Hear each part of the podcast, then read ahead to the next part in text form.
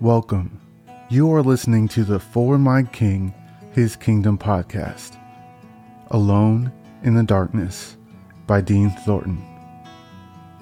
Even though I walk through the darkest valley, I will fear no evil, for you are with me. Your rod and your staff, they comfort me. Psalms 23 4. As an athlete, I struggled with my own battles with mental health, with severe depression and anxiety. I'm thankful that the Lord blessed me with athletic success in track and field to help as a healthy outlet. I felt embarrassed to tell my family, and I didn't feel I had a support system around me in place to be able to talk to someone.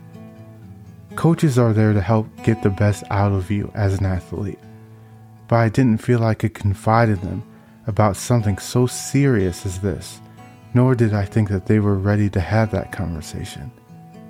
It's already hard enough to try and talk to someone about your suicidal tendencies, let alone a coach, where some teach to ignore your emotion. There is a saying that says, one is a lonely number. There's truth in that. There's a sense of loneliness that comes with being a star talent in one sport.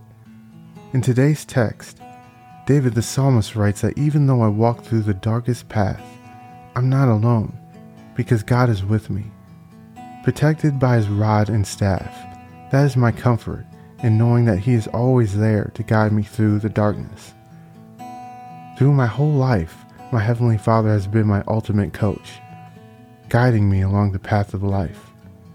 Though at times dark, I was always protected in His hands.